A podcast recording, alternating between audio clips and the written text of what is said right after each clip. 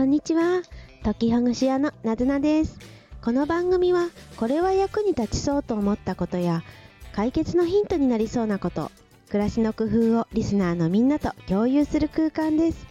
皆さんの工夫や質問をお待ちしてます。さて、台風が通過しましたが、皆さんいかがですか？大丈夫でしたか？どうか被害がなかったことを祈るばかりです。ねえ、なんかこれからまだ秋にかけて台風のシーズンですので、また気をつけていきたいですね。10月ぐらいまでまたね、台風が来るのかなという感じでいます。はい。うちはね、あの、幸い台風の被害はほとんどなくって、大雨は降りましたけれど、まあ、なんとかね、大丈夫だったかなと思っています。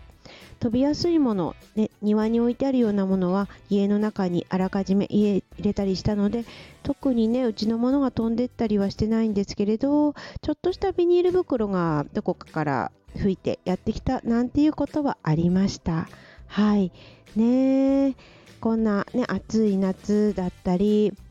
湿気があったりで体もなんかいまいちだなという方もいらっしゃいますよね。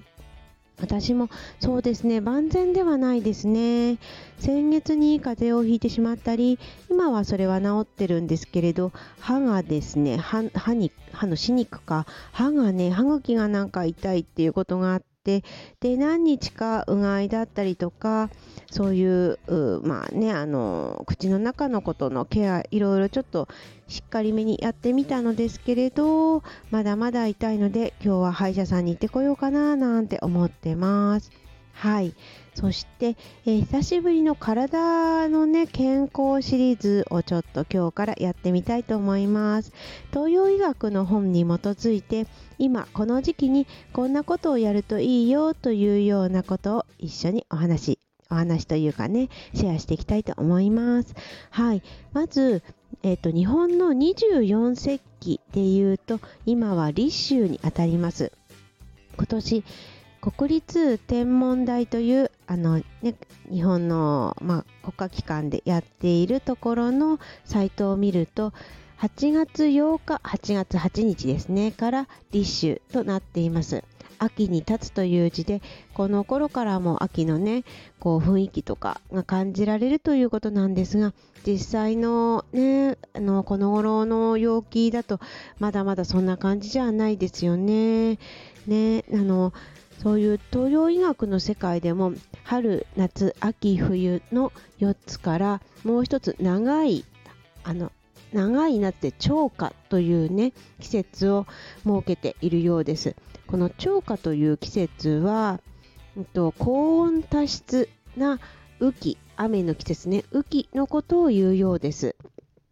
以前と違ってその立秋の頃になると朝晩には少し涼しさが感じられたっていうのと違ってその亜熱帯とかね熱帯のような厳しい暑さと湿度が続くようなこんな時期の、あのまあ、表現というかどうやって言ったらいいのかなっていうようなことになります。で、えー、と2つ主にあって1つが体の中の内臓の部分この東洋医学では脾臓とかの脾という字を書くんですけれど内臓の部分を整えていこう。そのためにはこういう食べ物だったりこんな行動をするといいですよ。あるいはこんな行動は避けた方がいいですよということが書かれています。そしてもう一つは運動であの下半身を鍛えるようなことをしていったらいいんじゃないかなっていうようなことが書かれています。今日はまずこの運動の方のことについてお話しし、脾臓のいたわり方、あの整え方っていうのはまた明日以降にお話ししたいと思います。暑いのでなかなか外に行けなかったり外に行っても、まあ、散歩を少しするぐらいであまり激しい運動はしにくいっていうようなことが多いですよね。私が住んでいる関東地方では今日は曇りで雨が時々降ったりなので、まあ、たまにあの久しぶりに少し外に出られそうかなという気がしています。ですが、大体多くのところ、ね、今までも暑い日々が続いていたかと思います。なので、家の中でできる運動ということで紹介されているので、ここでもお話ししたいと思います。下半身の運動、どんなことが思いつきますか？あのね一般的にはスクワットだったりとかランジというものやヒップリフトなどが書かれています。スクワットはお分かりですかね？足を肩幅ぐらいに広げて足先は前を見てそしてえー、とまあ手はですねちょっと組んだりとか前に、えー、出したりあのキョンシーみたいなポーズ キョンシーを知ってますかね？でそれであのお尻のところから下に下ろしてってそして上に上がる。でこの時、えー、腰を下に下ろす時に息を吸ってそして上がる時に息を吐く。これを繰り返していきます。気をつけてほしいのはえーと、膝が前に出るような足の曲げ方をしないことですね。膝は膝というか、えーと、ふくらはぎのところはできるだけまっすぐになるようにして膝は足の先よりも前に出ないようにすると膝だったりを痛めないようになります。これがスクワットですね。それからランジはですね、ランジは片足を前に出してあるいはあのもう片足を後ろに出すっていうやり方もあるんですがまずは、えーと、立ってもらってそして手はですね両手はだいたい腰の辺りに当てておくといいかと思います。そして、えー、片足を前に出してそして、えー、上に上がる。でこの時の呼吸も下ろした時に吸って足の足を出して腰を下ろした時に吸ってそしてえー、立ち上がる時に息を吐くっていうような繰り返しになります。なかなか音声だと難しいと思うのでスクワットやランジについてはあの YouTube とかの動画を見てもらうといいかもしれませんね。そしてヒップリフトです。ヒップリフトは先ほどのとスクワットやランジのように立っているポーズとは違って寝ているところから始めます。仰向けに寝てもらってそして膝を立てて足をあのつけてそして寝てる状態。でここから今あの最初はお尻は下の、まあえーと、マットとか布団とかのところにあると思うんですけどの床下の部分にあるお尻を上に上げていく。この時に膝だけの力ではなくっ、えー、腕だったり胸の力だったり膝だったりっていう全身使ってお尻を上に上げます。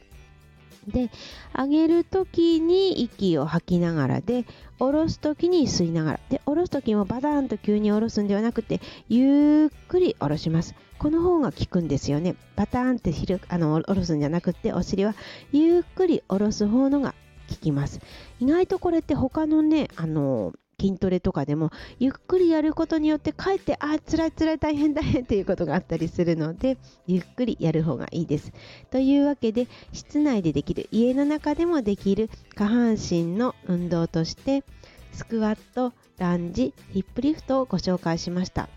これをすることで血流が良くなってなんとなくだるいっていうところから体の巡りが良くなっていくというふうにここでは書かれています。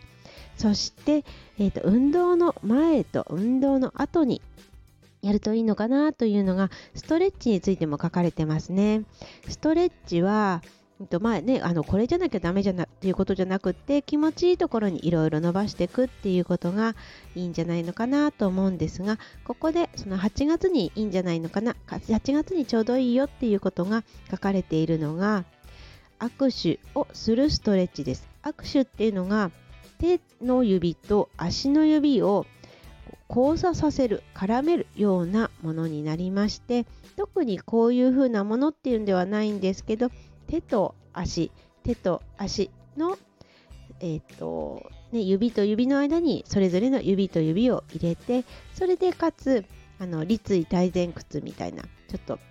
うんと手をねあの足の方に伸ばすようなものだったりとかちょっとあぐらみたいなポーズをしてみるとかっていうことをしてみるといいみたいです。でどういいかというとこれも血流が良くなるっていうことになるとは思うんですが、えー、とこの指の間と間っていうことを刺激することで血流が良くなるあるいはここで表現されているのがエネルギーを巡らせるというふうに書かれています。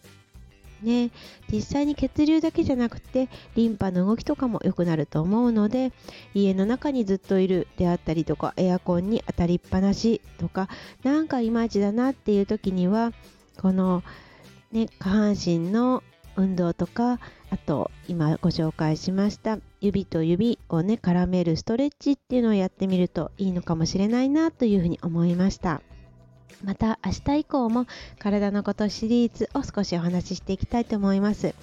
内臓の火という部分ですね。内臓をどういうふうに整えていくか。まだまだ続きそうな暑い夏をどのように乗り切るかっていうことについてお話ししたいと思います。それではなずなでした。メッセージお待ちしてます。またね。聞いてくれてどうもありがとう。